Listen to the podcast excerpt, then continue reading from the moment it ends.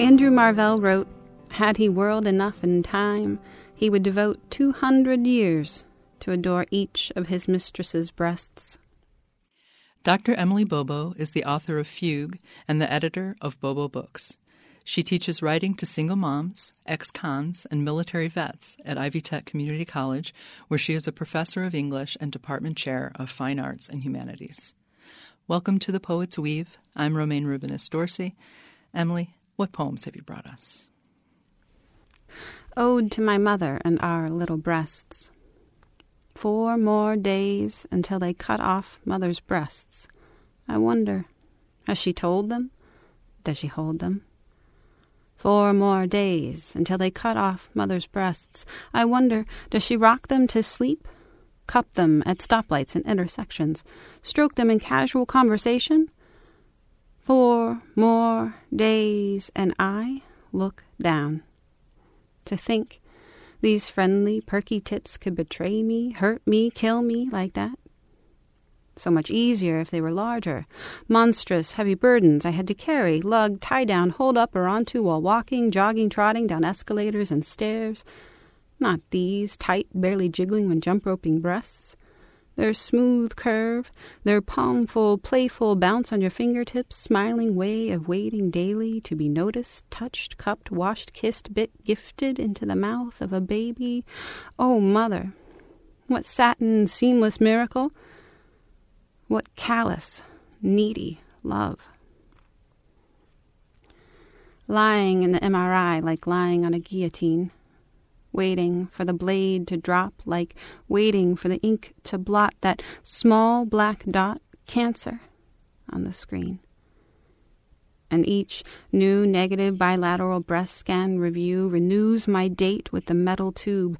Forgive me, but there is something craves a hollow blade, its promise of release, its awful, grating roar.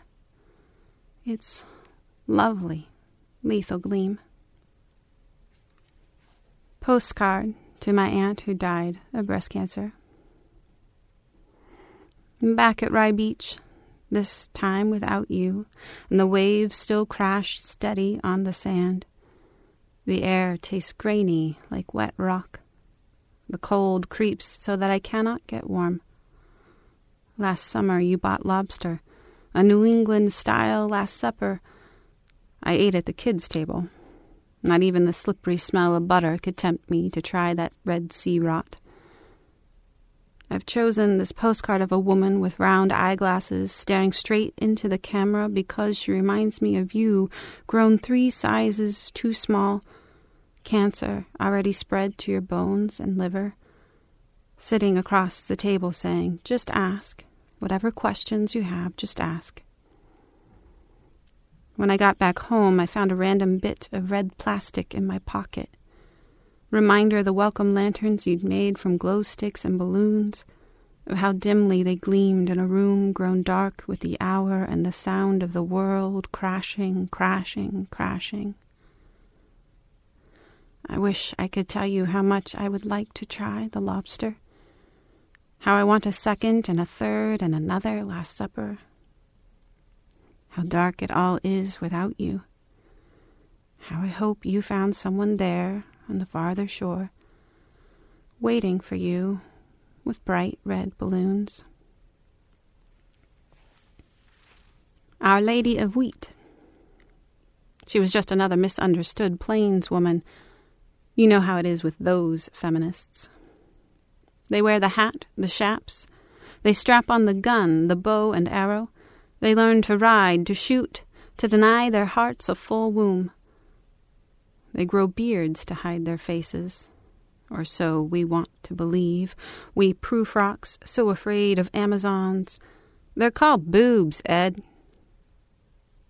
Our Camilla was a new breed of feminist, a third wave girl, not one breasted, but one bared, unmatched by mortals, wheat racer, spoils chaser, man killer, we amputate her memory because we cannot afford her both beauty and greatness.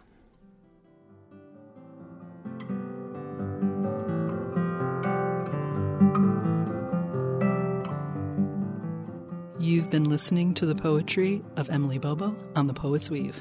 I'm Romayne Rubinas Dorsey.